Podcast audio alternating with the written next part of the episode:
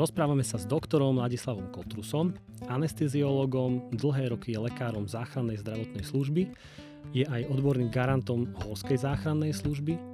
A ak sa nemýlim, Láci najčastejšie si asi uh, v záchranke, ľudovo povedané. No a v tejto robote asi si často v kontakte aj, aj so smrťou, alebo s podobnými takými hraničnými situáciami. Ako, ako toto zmení človeka? Ako ty vnímaš osobne takéto situácie? Alebo ako vnímaš osobne smrť? Ako si s ňou? Ako ty vysporiadaný? Alebo pripúšťaš si ju? Takže, čau Gabi. Čau A, ahojte všetci.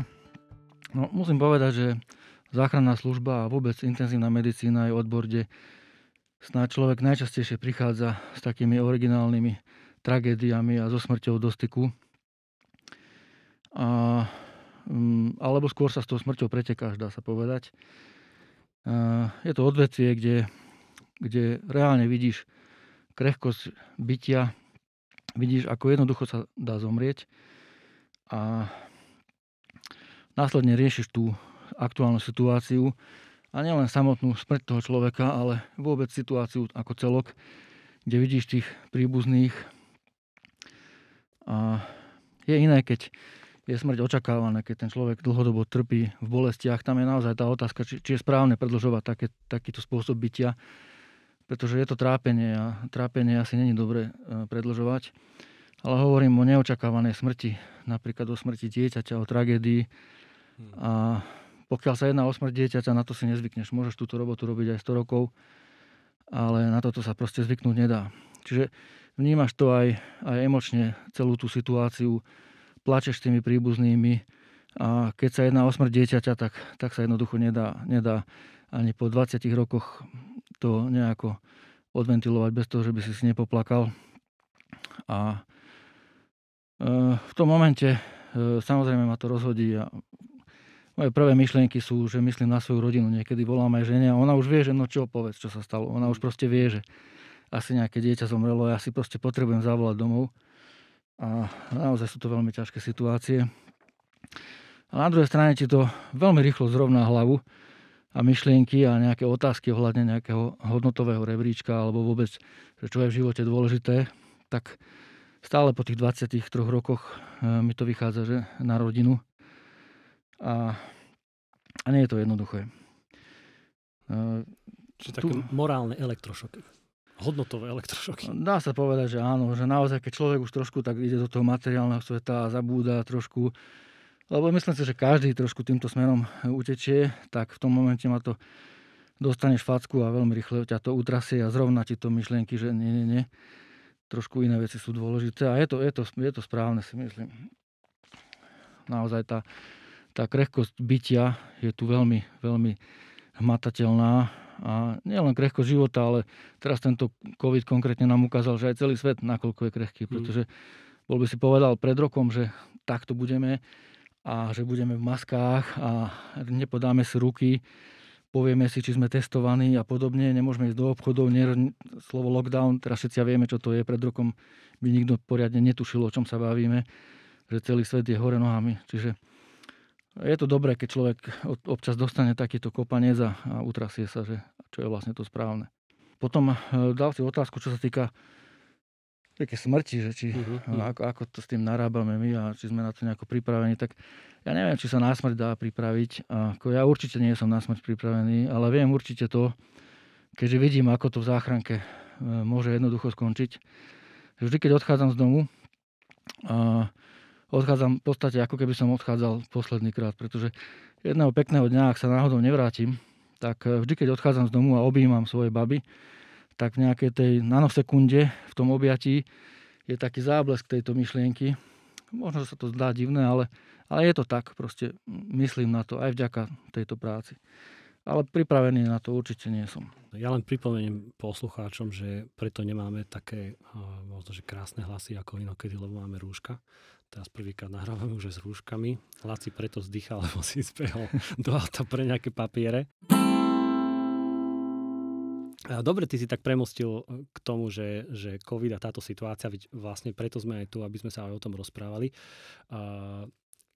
Ty keď vidím, že si sem tam aj, aj na sociálnych sieťach a, a aj tam trochu naprávaš alebo vyrovnávaš niektoré kvázi ako milné predstavy alebo nejaké komentáre. Keď dnes vidíš, tak trošku cynicky poviem, že ak, aké sú dostupné informácie na Google, Facebooku, YouTube, a koľko je všade ako keby naokolo odborníkov na zdravie. Nemáš pocit, že si študoval medicínu 6 rokov zbytočne, že, že vlastne čo si tam robil 6 rokov? Tak e, vôbec nemám ten pocit. E, skôr teraz po tých pár rokoch, čo som v tej medicíne, e, vidím, že to bolo naozaj dôležité, ale napriek tomu, že to bol len taký malý odrazový teoretický mostík, ktorý bol veľmi dôležitý, zbytočné to v žiadnom prípade nebolo. Čo ma však viacej mrzí, čo sa týka týchto sociálnych sietí a internetu, že problém je zdroj. Bola kedy, keď sme mali knihy, tak bolo jasné, že kto to napísal, bol to nejaký renomovaný profesor. Dnes čokoľvek zavesíš na internet, podpíšeš sa pod, to, pod nejakým menom. Povie, že, nepodpíšeš. Povie, že to povedal nejaký japonský profesor a, a skvelá, skvelá práca si ide svoj, svoj život mm. a mhm. užíva si svoju slávu a pritom nemá s realitou absolútne nič spoločné. Čiže Problém je e, v tom volení správneho zdroja, ktoré napriek všetkým týmto dezinformáciám ešte stále sú aj tie, tie správne odborné články a zdroje na internete dostupné. Treba povedať, že v medicíne to, čo platí, má takú malú príponu, volá sa to, že EBM. Je to Evidence-Based Medicine a všetko, čo sa vyhlási a fungujeme na základe toho, že toto je proste niečo, čo naozaj reálne je, musí byť podložené, e, musí byť dokázané musí byť podložené na dôkazoch a to komplikovanými štúdiami, dvojitými slepými pokusmi. Mm-hmm. Keď ten, kto podáva liek, netuší, či podáva placebo alebo podáva e, ten liek, ktorý sa testuje, ten, čo ho užíva, netuší, ktorý z týchto dvoch užíva. Mm-hmm. Potom sa to neskutočne komplikovanou matematickou nejakou štatistikou spracuje cez Gaussové krivky a neviem čo. Pre mňa toto je niečo, čomu úplne presne nerozumiem, pretože som matematik. Až na základe toho v určitých odborných, konkrétnych no, článkoch alebo e, časopisoch, keď to vyjde, uh-huh. tak to považujeme, že áno, tohto sa ideme držať a toto je, uh-huh. poviem to tak, že svetá pravda pre nás. A aj vtedy sa ešte pozrieš, nie, že OK, kde je alebo ktorá univerzita robila ten výskum, v ktorom časopise to je, ak, ak, ako to prebiehalo. Nie, akože pri zásadných veciach aj na to sa dá pozerať, aj, že nie, že lebo sú výskumy také, ktoré ti potvrdia niečo, sú výskumy, ktoré ti potvrdia niečo iné, ale tá relevancia, dajme tomu, tej inštitúcie, ktorá robila ten výskum, nie je vždy rovnaká. Jednoznačne áno, ale napríklad sú časopisy, že keď sa to v, tam, v určitom časopise objaví, tak to znamená, že tento časopis nepustí nič iné, len to, čo je absolútno vo svete medicíny. Mm. Čiže pokiaľ sa to tam objaví, samozrejme, že má to svoju štruktúru, je tam dané, kto to vydal, ktorá univerzita, je tam rozpis, celá, celá tá ten graf tej štúdie, akým spôsobom sa prevádzala, aké modely štatistické boli použité a podobne. Je to proste niečo komplikované, ale toto sú práve tie zdroje, ktorých mm. sa my držíme. Ale nie, nie je nejakých typov, že jedna babka povedala, alebo ja som počul, alebo suseda vravela, že nejaký profesor mm. niekde povedal. Tak toto absolútne nie. A keď si prečítaš, teraz nie v týchto časopisoch, ale na sociálnych sieťach, nejaké príspevky takých skeptikov, popieračov vlastne uh, vôbec z tejto situácie a, a, a ľudí v nemocnici, čo neveria ani, že sú ľudia v tých nemocniciach. Čo cítiš, keď, keď vidíš tieto, tieto príspevky rôzne? No, žiaľ, neviem to inak nazvať len zúfalstvom. Nie je to ani smiech, ale nie je to ani hnev. Je to skôr, skôr obyčajné zúfalstvo. Pretože ja si myslím, že nedôverovať vede je, alebo fachu je prejavom, prejavom obyčajnej hlúposti a objavujú sa v tom aj črty určitej, určitej paranoje. Všetky tie teórie o, o navodení strachu obyvateľstva a potom následnom ovládaní, tak ja si myslím, že práve títo šíriteľia sú tí, čo sa toho najviac boja a majú najväčší strach a stále niečo ab, abstraktné si predstavujú a keď už hovoríme o tomto a o tom čipovaní, tak e, podľa mňa, čo sa týka tej, tej, tej, tej myšlienky čipovania, to už hraničí s tzv. parafréniou, čo je určitý spôsob alebo určitý druh schizofrénie. Mm-hmm. Uh, veľmi typický a na toto sa úplne dá z odborného hľadiska naš, našiť diagnóza parafrénie. Uh-huh. Že v dnešnej dobe si niekto myslí, že nás začipujú a sledujú a podobne nejakým očkovaním. tak to je už absolútna hrôza z môjho hľadiska. Ešte tu by som to povedal to, že, že títo ľudia si žiaľ neuvedomujú prízemnosť svojich tvrdení, že dokonca nie sú ani schopní odhadnúť, že nakoľko primitívne tvrdenia púšťajú, hrdo sa pod ne hlásia a nie je možné ich podľa mňa ani presvedčiť. Jednoducho to mm. ich, tá ich nevzdelanosť a to ich ego im bráni v akékoľvek možnosti presvedčiť tých ľudí, že proste to pravda nie je. Mm. Aj keď dostanú argumentačný doslova mat, že jednoducho mm. argumentami už nemajú kam uhnúť a všetko, všetky argumenty e, sú proti ním, aj tak sú presvedčení o svojej v úvodzovkách odbornej pravde. Hej. A možno k tomu by som ešte dodal to, že vlastne nie všetci sú na, tom, na tých sociálnych sieťach. Mm a niekto má doma čas a má čas vypisovať, ale niekto ten čas proste nemá. Ale neznamená, že to, čo je na Facebooku alebo teda niekde na sociálnej sieti, že to je proste, to je sveté a to je, to je názor väčšiny. K tomu toľko. No mrzí ma to veľmi, pretože ja reálne s týmito pacientami pracujem. Uh-huh.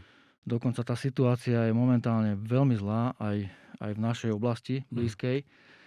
A už tých, už tých ľudí, konkrétne týchto covidových, už doma oživujeme. Dokonca sa stalo, uh-huh. že proste pani nie starej, povedal, že proste nie je miesto, že ak, ak, ak nie je v takom zlom stave, tak nech to ešte skúsia udržať doma a už to proste nešlo a pri tomto covide je také tzv. tá covidová búrka, že rozprávam sa s tým človekom, je mierne zadýšťaný a náhodou sa dostane túto, tento uh-huh. covidový zápal plúc, ktorý, v ktorom prebehne tá covidová búrka, čo je vlastne nejaký spôsob búrky imunitného systému uh-huh. a mhm. náhleho postupu toho, toho zápalu plúc, tak tí ľudia jednoducho za chvíľu sú schopní zomrieť. Uh-huh. No a takýchto ľudí už reálne doma oživujeme. Čiže hmm. keď toto všetko vidíš, keď vidíš, ako, ako, ako zvážame, jak napása tých pacientov do nemocnice a čakáme aj hodinu, dve, kým nám ich preberú, pretože stojíme v rade s covidovými pacientami a už to naozaj miestami pripomína vojnovú medicínu aj v našom okolí, tak potom je to naozaj zúfalstvo, keď zrazu čítaš od nejakého odborníka z miestnej krčmy, že, že je to nejaká chrípočka. Tak hmm. môj názor je taký, že E, porovnávať chrípočku s covidom, to ako by som porovnával zavárať a zvárať. Hmm. Asi taký je v tom rozdiel. Hej? A potom naozaj nič iné, len zúfalstvo je to, čo pociťujem. Ja som si ešte pripravoval tieto otázky včera pre včerom a fakt, že za, za ten krátky čas sa dosť menia, mení situácia, tak ja som sa ťa plánoval opýtať, že či vlastne sa zvýšila nejaká intenzita volaní ako vás, ako záchranky k pacientom, k ľuďom. Teraz je to už asi dosť jasné, ty si povedal, že, že sa to deje často. Aké percento zhruba podiel toho, čo vás volajú práve ku covidovským takýmto prípadom? No, percentuálne to ti takto neviem z hlavy povedať, ale, ale ešte keď si ma pred dvomi dňami oslovil na tento rozhovor, tak som si tak trošku uhrabával myšlienky a mi to tak vychádzalo, že každý tretí výjazd, lenže za dva dní sa zmenila situácia a momentálne zo šiestich zásahov je 5 covidových. Hmm. Čiže v podstate, v podstate už len covidových pacientov riešime naozaj aj, aj nemocnici tá situácia je veľmi zlá, napriek tomu, že už to je tam na hrane, je plno, je úplne plno a to, čo tam tí ľudia, tí lekári a personál vôbec všetci zamestnanci nemocnice dokazujú, tak to je absolútne, to sú nadľudské výkony a ja ráno idem na áro oddelenie pracovať a sedím na sedení a počúvam, tak žasnem, čo tí moji kolegovia dokazujú. Čiže klobúk dole pred všetkými a, a o to viac ma potom mrzí, keď takéto primitívne hlášky človek číta na sociálnych smie- e, sieťach. Jedna, keby si mi mohol popísať, nejak, nejako nechcem sa vyžívať tu z nejakých naturálí, ale popísať nejaký, nejak, nejakú situáciu, ako to vyzerá, keď vás niekde zavolajú na nejaký takýto prípad, kde je evidentne človek asi, asi má COVID a, a zle sa mu dýcha alebo niečo podobné. Ako, to, ako celý tento priebeh vyzerá? Tak e, nám príde hlásenie na tzv. AVL, to je také, taký väčší prístrojček, niečo ako medzi tabletom a, a telefónom mobilným, tam nám príde tá informácia digitálna, kde je napísané, čo sa stalo, kde sa stalo, čas hlásenia, do dvoch minút musíme vypadnúť a máme tam teda výzvu na to, či je tam podozrenie na COVID alebo či je, je potvrdený COVID. No a už sme trošku tak zohratí v tom, v tej prvej vlne sme sa celkom tak aj báli toho a už sa tak celkom rutinne obliekame do tých e, tzv. do BSL 2, Biosafety Level 2 alebo Tajvekov alebo do tých skafandrov, čo ľudia biele, v médiách vidia. Uh-huh. A je to zaujímavé pozorovať vôbec aj tak, takýto detail, ak vzájomne si pomáhame, sa obliekame, nastrihnúť na palec pre prvú vrstvu rukavíc, na zápestí, cez to preliesť palec, ide prvá vrstva rukavíc, druhá vrstva, a potom ide jeden filter, potom ide rúško, potom idú okuliare, potom ide štít, potom sa poobzeráme, či každý všade má zatesnené. A trošku mi to pripomína také, také fungovanie možno až, až špeciálnych zložiek, mm. pretože keď prídeme na adresu, tak eh, v žiadnom prípade ne, nebehneme, ako doteraz sme behli do, do miestnosti, do objektu, stojíme, ide séria otázok, rýchlo, potom všetkých v podstate odpracujeme z cesty, aby odstúpili z cesty, aby sme v tom koridore aj vzduchovom mm-hmm. sa nemíňali v blízkosti. Poprosíme tých ľudí, aby odstúpili preč, aby maximálne jeden človek bol na, na dohľad, aby sme mhm. s ním vedeli komunikovať, okrem pacienta samozrejme. No a tu si však musíme uvedomiť, že keď idú špeciálne zložky na nejaký zásah, tak vlastne naobliekajú sa, dajú si tú neprestrelnú vestu a možno bude strelba, možno nebude. My v tej, v tej firing zone alebo v tej, tej palebnej línii sme stále, pretože keď vojdeme do zadýchanej miestnosti, kde celá rodina je COVID pozitívna, tak je jasné, že v tej miestnosti letí na, letia milióny vírusových mhm. častičiek, čiže my vždy sme v tej palbe uh-huh. a a sme si toho vedomi, preto sa tak aj špeciálne obliekame a dávame si pozor na každý dotyk, celé to fungovanie a pokiaľ sa dá, tak toho človeka čo najskôr evakuujeme z toho miesta. Mm a niekde vonku na vzduchu sa, sa snažíme nejako riešiť, manažovať alebo liečiť. No ale vy nemáte aj tak nemáte nejako kyslíkový, ty aj tak, keď si hoci aký máš uh, respirátor alebo niečo, aj tak dýchaš ten vzduch v konečnom dôsledku, ktorý je v tej miestnosti, nie? No áno, ale mám respirátor, mám rúško, mám, mám okuliare, mám štít, čiže tam to úplne minimalizujeme a tak ako som povedal, snažíme sa prvé čo spraviť, pokiaľ netreba oživovať toho človeka, ho nejakým spôsobom zdrapnúť a vyťahnuť na vzduch. Už aj mhm. kvôli sebe, aj kvôli nemu a tam potom začneme také tie základné veci, že meranie tlaku a vyšetrenie a podobne podávanie kyslíka. Čiže v tomto spôsobe fungovania trošku sa podobáme tým špeciálnym zložkám, by sa to dalo takto nadsadene prirovnať. Mm, ale sú však situácie, ako som spomínal, že už tých ľudí oživujeme. Tam proste nie, nie je iná možnosť. Tam čo, že oživujete? Že vás zavolajú teraz? toho človeka. Vy dojdete a už ten človek, že nedýcha najmä? No, mali sme aj taký prípad, že nedýcha. Mali sme aj taký, že kvázi dodýchal a zač- pustili sme sa do ňoho, sme ho zaintubovali, stláčame hrudník. Uh-huh. No proste klasická resuscitácia. Uh-huh. Tam nie je možnosť uh, ho vo- nosiť von a podobne, tam proste treba čím skôr začať tú resuscitáciu. Uh-huh. Ale žiaľ, pri týchto covidových zápaloch plus je to v podstate, uh, to skončí vždy zle. Žiaľ. Uh-huh.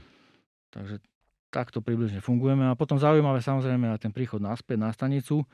To celý čas, keď aj odozdáme pacienta, alebo keď sa nám ho nepodarí odozdať, tak sa vrátime na stanicu a to potom znovu začína ďalšia ceremónia, čo sa týka vyzliekania, pretože vyzliekanie je oveľa nebezpečnejšie ako obliekanie, pretože to je moment, kedy je najčastejšia možnosť sa infikovať. Mm.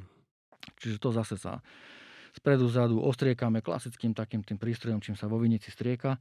Mm. Len v tom je dezinfekčný roztok a keď e, nastriekajú ti aj do tváre, na štít všade, potom chvíľu to dýchaš, sa ti dobre z toho hlava zatočí a potom sa z toho vyzlečieš a tešíš sa, že dýchaš čerstvý vzduch. Oh. A že takto to nejako približne vyzerá na tom Toto násahu. koľkokrát sa ti za deň stane, keď máš službu? Mm, tak uh, minulo som mal tri takéto zásahy. Uh-huh. Dokonca sme sa z jedného zásahu nestihli ani vyzliesť a rovno tak, ako sme boli v tej BSL 2 naobliekaní, tak nás uh-huh. poslali na ďalší prípad, pretože si nás volala nelekárska záchranná služba, tzv. RZPčka, na pomoc, pretože tam ten stav bol ťažký a potrebovali podávať lieky aj mimo ich kompetencií, tak sme utekali tak, ako sme boli naobliekaní. Tam tiež celá rodina bola COVID pozitívna, čiže sme tam rovno vbehli tak, ako sme boli a, a išli sme ďalej.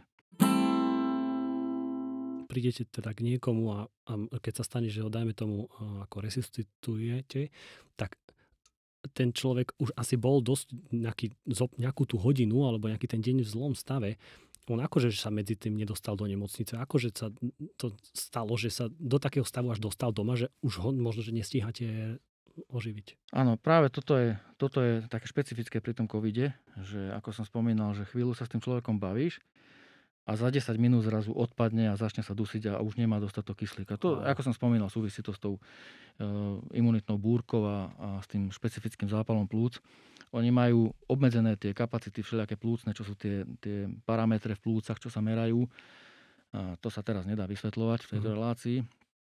ale typické je to, že oni veľmi rýchlo dokážu v priebehu a jednej hodiny zomrieť. S tým, že ten hm. stav vyzerá byť stabilizovaný a on sa tak rýchlo dokáže zhoršiť, že jednoducho v priebehu hodiny ten človek môže zomrieť. A buď ho stihneme dať na ventilátor, uh-huh. kde tiež tie šance nie sú, nie, nie sú nejaké veľmi rúžové, ale má tú šancu, alebo sa to nestihne.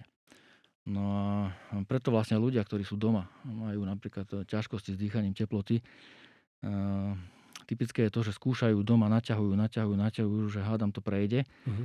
a potom už môže byť neskoro. Takže vlastne pre týchto ľudí, pokiaľ sa cítite zle, slabý, slabosť je vlastne jeden z prvých základných príznakov pri každom covidovom pacientovi, ale ak máte pocit, že pri minimálnej námahe sa zadýchate, trvá to niekoľko dní, e, máte pocit, že sa dusíte, tak, e, tak treba rýchlo ísť e, za lekárom alebo vyhľadať lekárskú pomoc alebo ísť rovno do nemocnice. Pretože najčastejšie títo ľudia, ktorí sú v ťažkom stave, sa dostanú do nemocnice práve kvôli tomu, že doma to dlho naťahovali keď ja si predstavím seba v takej situácii, tak poprvé mám pocit, že hm, nechcem volať záchranku zbytočne, lebo však určite majú veľa iných dôležitejších výjazdov alebo prípadov. Druhá vec, do nemocnice čo? Nemôžem len tak prísť, že dobrý deň, je mi zle, chcem si lahnúť. A ďalšia vec, nieraz som počul takú tú, ten prípad, že, ale to je také, že, že, že, že kamarátová mama hovorila, ale predsa viackrát, že cíti sa chorý, viac má nad 38 viac dní už za sebou teploty, ťažko sa mu dýcha, kašle, volá doktorovi, ten ho ako svojmu ovodnému, ten poprvé sa tam veľmi ťažko dá dovolať. Uh, viem, že s tým ty veľa nespravíš, ale, ale predsa potom možno, že ho pošle na tie testy, možno, že nie. Potom zase 3 dní musí čakať, kým dostane nejaký ten uh, termín na ten PCR test. Potom on chudák v tých 39 teplotách musí sa tam nejako doplaziť a tak ďalej a tak ďalej. Že to, to je strašná situácia. Čo, vieš, čo má, ke, kedy je ten správny sweet spot, ten moment, kedy ten človek má už fakt začať takto jednať? Hej. No, Zase je to ten problém tej situácie, že na jednej strane tí ľudia, ktorí majú teplotu a cítia sa slabí, v tom momente nemôžeme hovoriť o život ohrozujúcom stave. Pretože záchranná služba, my vyráža, vyrážame k stavom, hovoríme, keď je, keď je priamo ohrozený život. Hej, že ten človek sa doslova dusí, je modrý, alebo, alebo proste už mu zlyhávajú životné funkcie. Pokiaľ sa bavíme o teplote hej, a nevoľnosti alebo slabosti, ešte nie sme v tej fáze života, život ohrozujúcej.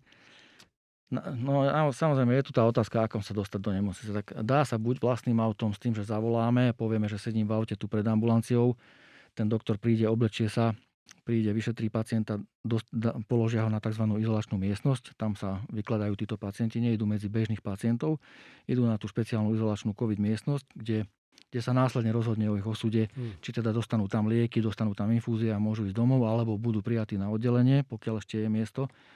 Čiže takýmto nejakým spôsobom sa proste jednoducho treba dostať do tej nemocnice, treba improvizovať. Ale na druhej strane treba mať na mysli aj to, že nemôžeme kvôli 38 teplote a nevoľnosti volať záchranku, lebo mm-hmm. ja sa ináč neviem dostať. My no. tiež, žiaľ, nie sme taxík. A druhá vec, že všetky tie stavy, ktoré tu boli aj predtým, tie infarty, embolie, dopravné nehody a všet, všetky tieto životohrozujúce stavy, oni nezastali. Oni takisto sú naďalej. Uh-huh. Čiže uh, treba zvážiť, kedy volá tú záchrannú službu. Uh-huh, uh-huh. Takže ináč aj tak má sa teda snažiť dovolať svojmu uh, všeobecnému lekárovi, Áno. popísať stav a tak ďalej. A tak ďalej. Áno. Uh-huh. Tak si načrtol, že keď ideš na áro a vidíš kolegov, čo sa tam deje, v, ak- v akom je to stave teraz. No teraz nahrávame 30. decembra, áno. A, no, tak to by som bol rád ešte vedel, že, že naozaj, že popíš ty subjektívne, alebo proste ako, ako vidíš, čo, čo, v akom je to teraz stave. Ešte to povedz, že čo je áro, lebo ani ja som presne nevedel. A takže čím žijú teraz títo lekári, ktorí sú tam? A zdravotníci. Áro, to je starý názov anesteziologicko-resuscitačného oddelenia. Momentálne sa to volá OAIM, oddelenie anestezia intenzívnej medicíny. To, sú, to je vlastne oddelenie, kde sú tie kvázi najťažšie stavy, kde sú tí pacienti na tej tzv. slávnej umelej plusnej ventilácii, ktorá sa tak často spomína. A akorát dneska sme rozoberali aj s primárom, čo sa týka nejakého vývoja, tak vyzerá, že my si myslíme, že ešte nie sme na vrchole, že tieto, tieto dva týždne, jednak aj ten lockdown možno niečo spraví, aj keď sa pozriem na ulicu, tak nemám pocit, že by nejaký lockdown bol. Ale Myslíme si, že ešte, ešte dva týždne sa to bude zhoršovať, ale tým, že momentálne už sme na hrane, tak si neviem predstaviť, že čo bude, lebo naozaj dneska už sme hlásili, teda sa hlásilo na operačné stredisko, že sme plní, jednoducho už nie, nie sme schopní prijať napriek tomu, že pôvodné ARO oddelenie sa zrušilo, ktoré sa zmenšilo na také menšie ARO oddelenie a celé to pôvodné ARO aj doterajšie COVID ARO sa spojilo a je, je jedno veľké spoločné COVID ARO, uh-huh. kde tí pacienti sú na tých, na tých dýchacích prístrojoch a, a vyzerá, že ešte sa to bude zhoršovať. Takže... No a teraz to sa bavíme o, o Levickej nemocnici. No. tam si, no a čo znamená, že, že nie je tam miesto, že nie je dosť ventilátorov, alebo nie je dosť posteli, alebo aj aj, alebo... Nie je to celkom len o počte ventilátorov. Všade sa spomínajú počty ventilátorov, že to máme dostatok, nemáme dostatok. Táto intenzívna medicína není len o ventilátoroch. To by som prirovnal tak, že keď máš 500 lietadiel dopravných a máš 20 pilotov, tak zbytočne ti je 500 lietadiel. Čiže toto hlavne súvisí s personálom. A ten personál, tak ako všade v ostatných nemocniciach, my sme dennodenne vystavení eh, týmito pozitívnymi pacientami a môžeš sa akokoľvek chrániť, skôr či neskôr to schytáš, alebo ako sa tomu hovorí. A v tom lepšom prípade ideš na 10 dní z detského hryska von, asi v karanténe, to je v tom lepšom prípade, alebo po prípade môžeš ešte aj ochorieť a dosť vážne. Čiže Čiže aj tu samozrejme ten personál není výnimka a vypadáva ten personál a už niektorí už sa medzi tým vracia. Čiže, čiže najväčší problém vidím v personále, ani nie v počte ventilácií. Okrem toho je to obmedzené nejakým priestorom. Každý ten, ten pacient, ktorý je na intenzívnej starostlivosti napojený na plusnú ventiláciu, umelú plusnú ventiláciu, to nie je len ten stroj. To je veľké množstvo iných strojov, pump, dávkovačov, liekov a podobne. Keď sa na to laik pozrie, tak má pocit, že je nejaké vesmírne lodi to není len o tom dýchaní do toho pacienta, to je, to je veľmi komplikovaný manažment takéhoto intenzívneho stavu akutného a je to obmedzené priestorovo.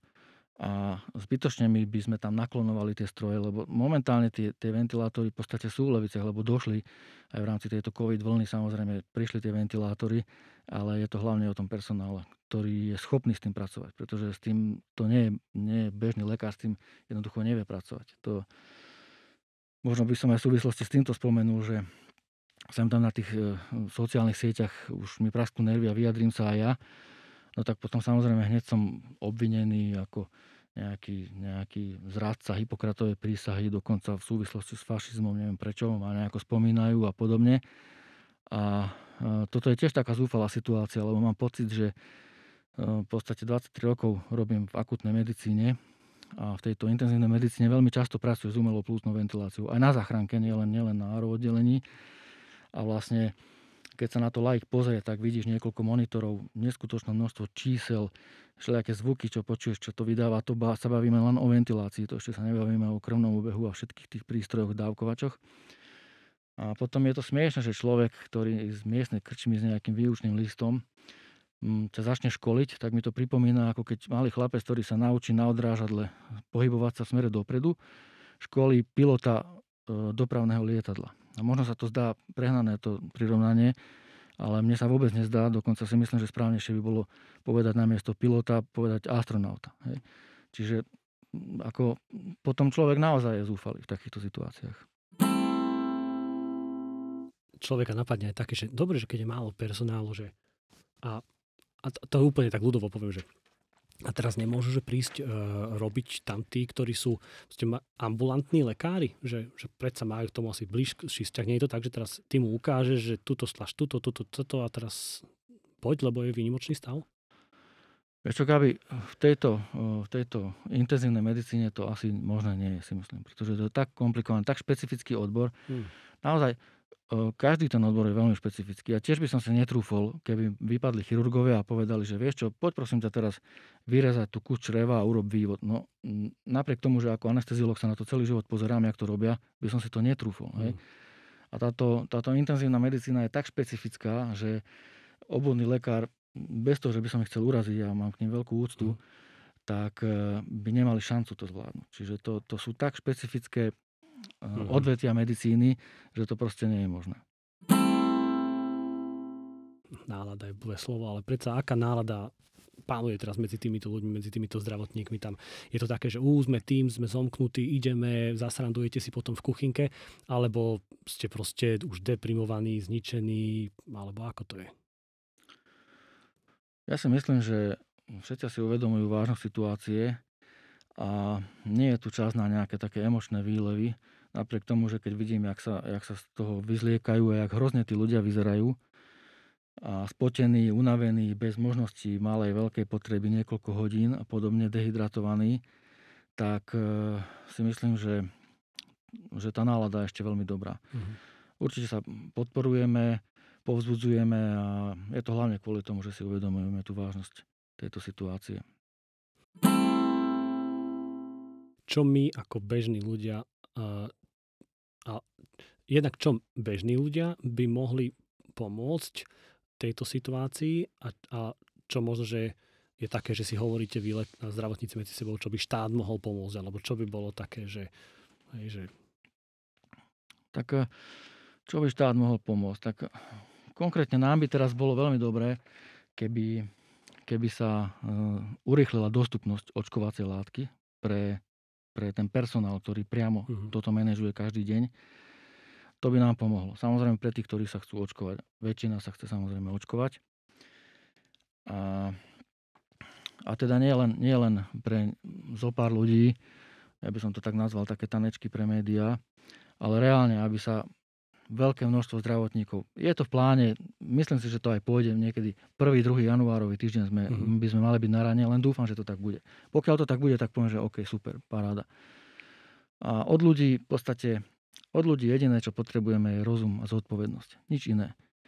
Lebo pokiaľ tu budú skupiny ľudí, ktorí to budú ešte stále popierať, tak e, bude to problém. Totiž to pomôžu tomu vírusu a v podstate dá sa povedať, že sú spojencami tohto vírusu. Pretože už ako tak by sme ten vírus nejako zvládali, ale je tu fenomén, ktorý nám to brzdí. A nejde teraz o tie reči tých ľudí, že čo vyhlasujú, ale problém sú tie skutky. Problém sú tie skutky, že sa zgrupujú v obrovských množstvách, hrdo si dajú dole masku a vykrikujú tie svoje... Ja, samozrejme, každý má právo na, na vyjadriť svoj názor, ale treba si uvedomiť, že momentálne situácia je naozaj úplne diametrálne odlišná. Momentálne sa nie je možné zgrupovať niekoľko tisíc ľudí, uh, lebo si chceme povedať svoj názor. Proste dneska je tá doba taká, že je to, je to veľmi nebezpečné. Uh-huh. Čiže tieto činy sú problém. To, že niekto ma osočí, okydá, to mi nevadí absolútne. Už vidíme, že pri prvej vlne stále sme tak neverili, že až takto by to nebolo. Že to nejako u nás nie. A čo, ako by vyzeral taký čierny scenár, keby naozaj ďalej to išlo, keby, keby dajme tomu očkovanie neprišlo, alebo, alebo akože k bežnej populácii fakt neskôr, keby to išlo touto trajektóriou, ako to ide teraz? No, myslím si, že, že denne 100 mŕtvych už je dosť veľký prúser, že už to veľmi nemusíme ani gradovať, ale bez problémov by sme sa dostali na čísla talianskej jary, čo by, bol, čo by bola veľká katastrofa. Tam si musíme uvedomiť to, že Lombardia ako sever Talianska je vyspel, veľmi vyspelá, bohatá časť Európy, kde aj to zdravotníctvo je na vysokej úrovni. My to naše zdravotníctvo zďaleka je problém porovnať aj s tým českým. Čiže pokiaľ tieto vyspelé systémy zdravotnícke klakli vo svete, tak je jasné, že ten nás nemá šancu sa udržať. Čiže jediné, čo nás momentálne z toho vyťahne, je očkovanie. Uh-huh. A nejaká zodpovednosť. No samozrejme, od obyvateľov. Uh-huh. Uh-huh. Ja som si všimol ešte jednu vec, že, že vlastne to, že podávame si ruky, nepodávame, máme rúška, nemáme, uh, stalo sa to už teraz pri tej druhej vlne ako keby takým, takým gestom nejakého priateľstva, že prišiel som za niekým a ho, do nejakej inštitúcia, že tak som mal rúško a on že, oh, Gabi, tuto nemusíš, neboj sa, že tuto si, akože, ako keby, že medzi svojimi, ale že tu si prijatý, uh-huh. že, že ako keby tak sa to vyjadrilo. Pritom je to akože práve naopak. No veď, keď som ja tebou tak prijatý, tak ja si myslím, no tak ty by si mal mať v prvom rade tú rúško a vyjadriť mi práve to, týmto. Rešpekt. No, hej. No a k tomu očkovaniu, teda ja až tak veľmi nejako to neriešim, lebo pre mňa je to viac menej ako samozrejme, ale, ale počul som už aj ja také, také veci, že, že počkam si radšej tú, na tú uh, vakcínu, ktorá bude tá, neviem ako už povedať, štandardná alebo klasická, alebo, alebo neviem čo, lebo táto je nejaká RNA, génová, ja neviem čo. Uh, do akej miery to, to treba riešiť alebo netreba, do akej miery to ty riešiš? Mm, tak e, má to niekoľko úrovní, hej, že najprv či vôbec očkovať, neočkovať, to je tá základná. A potom, že teda aká vakcína, tak tam už ja sa necítim byť odborník, že aký druh vakcíny, pretože dneska už v podstate neexistujú tie tzv. atenuované e, vakcíny, že oslabený originál, e, aha, originál ten, ten patogén, či vírus, či, či baktéria. E, sú to už úplne iné, iné taktiky a logiky, akým spôsobom dostať ten vírus, pretože aj pri tomto covide tá situácia momentálne taká, že momentálne vieme oveľa viac o tom víruse ako, ako na jar. Hej. Už vieme o ňom veľmi veľa, ale ešte stále vieme o ňom len veľmi málo, pretože on je nový. Hej. Mm. A pred pol rokom, keď si povieme, že to sem prišlo a bolo pár ľudí nakazených a zavrela sa celá krajina a podobne, sme sa báli, v podstate sme o ňom nevedeli vôbec nič. Aj keď sa niekto testoval, posielalo sa tu do Nemecka, potom sa niekoľko dní čakalo. Dneska už v podstate na každom rohu vidíme, že tých ľudí testujú, aj keď uh-huh. takým alebo onakým testom. Čiže naozaj sa to posúva. Zo dňa na deň vieme o ňom viac, vieme ho viacej čítať. Každý vírus má nejakú svoju tzv. tú osobnosť, svoj charakter svoj spôsob fungovania, rozširovania sa, alebo tak pre lajko povedané, má takú tú svoju taktiku. Hej. On sám o sebe není zlý, on není za to, aby nám škodil. On si len proste hľadá svojho hostiteľa, aby mohol prežívať. Mm. A tým, že on je nový a dosť nepríjemný, tak robí veľkú šarapatu po celom svete a ešte na 100% ho nevieme čítať. Ja si myslím, že o nejaké 3 roky už sa budeme smiať, že také ľahké, však toto mm-hmm. sme mhm. nevedeli. A je úplne legitímne, že celý svet každý skúša. Nikto ešte nevie, že čo presne robiť s tým vírusom. Mm-hmm. Všetko sú to také pokusy, takže aj nejak, niekoho obviňovať, že toto len skúša, tak každý, každý len tápeme, skúšame. Aj tá liečba sa každú chvíľu mení, raz, raz sa povie, že zaberá to, zaberá to, takže skúšame, už, už samozrejme aj tie lieky máme také, že približne vieme, čo na to funguje, ale stále sa len učíme s tým vírusom. No a samozrejme, aj toto očkovanie. Veľa ľudí povie, že u, veľmi rýchlo to bolo šité, horúcový hlov a podobne. Lenže toto sú firmy, toto sú tieto, tieto firmy, ktoré to robia alebo napríklad samotný Oxford, to sú najväčšie hlavy na svete. A to mm. nie je tak, že no tak chlapi poďme niečo zmajstrovať. To je ako, ako v automobilke, že oni majú nejaký ten podvozok, ktorý roky funguje a na ten podvozok len trošku inú karosériu dajú. Čiže oni presne vedia, ako mhm, vyrábať mm-hmm. uh, takúto vakcínu a v podstate um, tá logika tej vakcíny, to není originál ten vírus. To proste je komplikovaná spleť uh-huh, nejakých informácií, ktoré sa dostanú do tela a potom telo si na to zvykne a spomenie si na to a podobne. Uh-huh. Bude si pamätať a, a potom následne dokáže produkovať nejaké protilátky a podobne. Čiže uh, toto není, že úplne na, na zelenej lúke.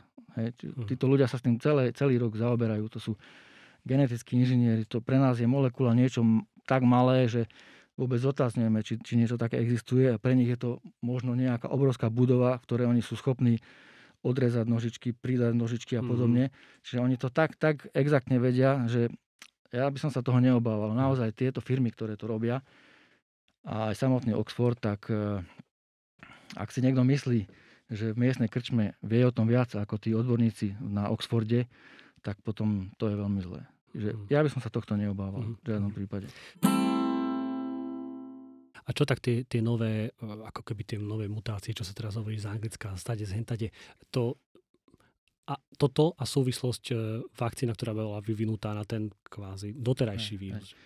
Tak e, aj samotná Slovenská republika už má niekoľko, niekoľko viac mutácií tohto vírusu a je úplne m, mm, tiež typickou vlastnosťou vírusu, že mutuje, mutuje, mutuje. Zatiaľ nemáme takú mutáciu, ktorá by výrazne zhoršovala úmrtnosť alebo príznaky. Zatiaľ je táto mutácia konkrétne tá, o ktorej hovorím, pretože COVID už má stovky mutácií. E, táto mutácia jediné, čo má, je oveľa agresívnejšie schopná sa, teda oveľa agresívnejšie schopná infikovať. Mhm. Hovorí sa, že o 70%. Ale ten range toho, tej vakcíny, teda ten záber, je dostatočný aj na túto mutáciu. Čiže, čiže je to tam zahrnuté, Super. čiže není problém. Takisto potom sa ľudia čudujú, že aha, mutácia. No tak áno, pretože mutácie sú bežné. Takisto ako tie vlny. Hej. Keď dneska potom zase na tých sociálnych sieťach, že ha, zaujímavé, že oni už vedeli, že bude druhá vlna. No odkiaľ to vedeli? No pretože je to typické pre šírenie vírusov mm-hmm. a tým, že ešte nepoznáme tú osobnosť toho vírusu, tak nevieme, koľko tých asi vln bude. Vieme, že ich vieme zastaviť tým očkovaním, tak ako aj španielská chrípka mala, ja neviem, 5, 5 vln mm-hmm. alebo koľko mm-hmm. a podobne. tak uh, hovorím, t- takéto vyjadrenia sú mi tak smiešne, ako keby niekto povedal, že zaujímavé, že tí meteorológovia odkiaľ vedeli, že po zime príde jar. Hej? Mm-hmm. Tak asi na takejto úrovni sú tie, tie vyjadrenia. Pomôže myslieť na to, že, že prevencia D vitamín, zinok a podobné veci? C vitamín a tak? Tak uh, určite tie vitamíny, však tie vitamíny sú potrebné. Teraz, teraz všetci vieme, že D vitamín, C vitamín a zinok v každom prípade, ak nepomôžu, tak neuškodia. Ale mm. pokiaľ si dávame, tak slnko nám už sme nevideli, slnko hádam 3 týždne pomaly, na 2 dní vysvetlo, hej. Mm. Tak samozrejme, že ten D vitamín je dôležitý v každom prípade. A je teda logický predpoklad, že pokiaľ tie vitamíny mm. máme, tak napomáhame tomu imunitnému systému tu by som možno povedal, tí, čo sú covidoví doma a liečia sa, tak eh, ešte by hádam bolo dobre užívať nejaké lieky na podporu imunity. Takisto prídete do lekárne, poviete, že dajte mi niečo na podporu imunity.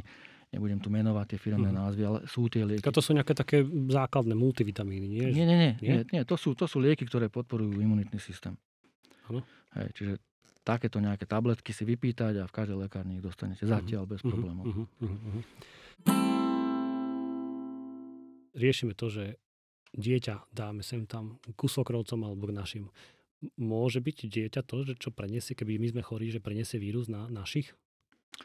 Môže, žiaľ, toto je tá nebezpečnosť tom a preto vlastne sa stále riešia tie školy, že pustiť, nepustiť, pretože školy sú obrovské množstva spojených komunít a keď si len e, fyzicky spomenieme, že darmo tým malým deťom povieš, povieme, že buďte zodpovední, ne, ne, ne, nechoďte na 2 metre a podobne, tak to možné nie je, to je len jedna trieda. A potom, keď ich uh-huh. pustia na nejakú veľkú prestávku a tam dokola idú a miešajú sa uh-huh. ako, ako e, guláš v kotlíku, že to je ideálne prostredie na to, ako zamiešať ten vírus medzi ľudí. A tie deti, chvála Bohu, sú bezpríznakové zatiaľ. Uh-huh.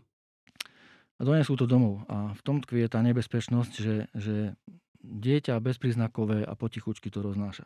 Až to skončí u starých rodičov, u ktorých to môže mať fatálny koniec. Čiže je to, mm. je to naozaj veľmi nebezpečné a treba si zvážiť každé takéto stretnutie. Naozaj tie, tie bubliny, čo sa na Vianoce vymysleli a nedodržali, mm. mali svoje opodstatnenie. Čiže aj bezpríznakový človek môže byť prenášačom? Samozrejme. Pokiaľ sa zodpovedne správame, dodržujeme hlavne ten odstup, odstup a rúška, to je úplne najdôležitejšie, tak to riziko nakazenia je malé. A čo sa týka toho očkovania, myslím si, že netreba sa toho báť. Nechcem byť niekto, kto by, že by som verejne chcel nahovárať. Je to na každom rozhodnutí, na každom človeku, ale treba si uvedomiť, že očkovanie všeobecne e, zachránilo milióny ľudí. Tie morové stĺpy, ktoré sú po celom svete, tam nie sú úplne náhodou. To je zdvihnutý prst pre ďalšie generácie, ktorými sme momentálne my a je dobré si na to spomenúť a rešpektovať to, že odjak živa očkovanie sa stále považuje za jeden z najgeniálnejších vynálezov v medicíne a netreba sa toho báť. Ja neviem prečo. Teraz je také obdobie, že zrazu, zrazu sa proti očkovaniu zrazu každého zaujíma, čo obsahuje tá, tá vakcína. Keď predtým dostali niekoľko vakcín a nikoho to nezaujímalo. Je bežný liek, ktorý berieme, nečítame si presne zloženie a všetky mm. tie molekuly vôbec nás to nezaujímalo. Tým, že z tohto sa trošku stala aj taká politická téma, tak zrazu všetci, všetci do toho mudrujú. Ja len toľko, že osobne by som sa toho neobával a je to na zvážení každého, či sa dá očkovať alebo nie, ale výrazne by nám to pomohlo. Hovorí sa, že mali by všetci, alebo väčšina, alebo 80%, lebo keď nie, tak, tak neviem čo. No a ja potom rozmýšľam, že uh, teoreticky ja sa dám očkovať, môj sused nie, prečo by ma to malo trápiť, že on sa nedal, veď ja som sa dal, keď chcem, ja teda nebudem chorý, aspoň na 90%, či koľko to je, on bude, ale jeho problém nie. Prečo to nie je že na každého slobodnej voľbe? Tak je to stále na každého slobodnej voľbe, len problém je v tom fenoméne kolektívnej imunity. To znamená, že ten kolektív musí byť do určitého percenta imúnny a pokiaľ tí, čo sú není zaočkovaní a nie sú imúnni, majú určité percento dostatočne veľké na to, že v tej ich komunite je, je schopný ten vírus naďalej sa posúvať od jedného k druhému a, uh-huh. a vznikajú mutácie, tak ako prirodzene vznikajú mutácie, uh-huh. tak niektoré z týchto mutácií potom môžu zrazu byť e, neúčinné voči tomu očkovaniu a preniknú do tej skupiny očkovanej. Pokiaľ však v tomto kolektíve je to percento vysoké, ktoré je, je imúnne, tak je nízka pravdepodobnosť, že by, mm-hmm. že by to mhm. mohli chytiť tí, čo sú očkovaní. Čiže preto je dôležité, že aké percento tých ľudí bude zaočkované a potom vlastne e, tá kolektívna imunita chráni tých zaočkovaných, ale chráni aj tých nezaočkovaných. Mm. Čiže toto je dosť podstatná záležitosť mm-hmm. si uvedomiť. Čiže zhrniem a zjednoduším môže svojim jazykom, keď bude stále veľa nezaočkovaných, medzi nimi môže vírus fungovať, teda bude aj mutovať, lebo to je prírodzená vlastnosť toho vírusu. Môže sa teda vzniknúť nový, nový klón alebo mutácia vírusu, ktorá už bude, te, na, na ktorú už nebudú ani teda tí neza, zaočkovaní rezistentní, lebo už tam uh, ako keby nebude fungovať tá očkovanie alebo tá látka voči áno, tomu novému. Áno, áno. Mhm. Práve preto je dôležité, že tá väčšina aby bola zaočkovaná. Mhm. A, a potom tá väčšina vlastne chráni aj tých nezaočkovaných. Samozrejme sú ľudia, ktorí majú indikáciu byť nezaočkovaní, že nejaké ochorenia mm-hmm. im v tom bránia a tak. A preto vlastne je to aj taká, taká otázka aj také zodpovednosti, že nielen kvôli sebe, ale kvôli aj nejakým tým ostatným ľuďom, a keď aj kvôli nie ostatným, ale hlavne kvôli svojim príbuzným. Mm. Čiže není to len taká egoistická otázka, že dám sa, nedám sa. Je to trošku taká filozofickejšia otázka, celospoločenská. Mm. Tak veľmi dúfam, že o 10 rokov, či koľko si budeme hovoriť, že dobre sme spravili a zachovali sme sa tolerantne, prosociálne, múdro, nie len ten nejaký Island alebo kto, ale aj my. No, ja dúfam, že oveľa skôr. Ďakujem ti pekne, Laci, že si si našiel čas sa s nami porozprávať. Ďakujem pekne aj ja za možnosť Počúvali ste špeciálnu epizódu podcastu Na každom záleží s lekárom, anesteziológom a záchranárom Lácom Kotrusom. Vaše nápady, otázky alebo pripomienky nám môžete posielať na e-mail gabriel.jpk.sk Ak uznáte za vhodné nás podporiť, môžete tak urobiť na www.jpk.sk lomeno chcem podporiť. Budeme vám veľmi vďační. Ak môžete, pomôžte nám šíriť túto epizódu, pretože na každom záleží. Majte sa krásne a nech vám je zdroj pokoja, nádeje, milostivý a daruje vám zdravie a múdrosť a silu pri znášaní týchto výnimočných dní.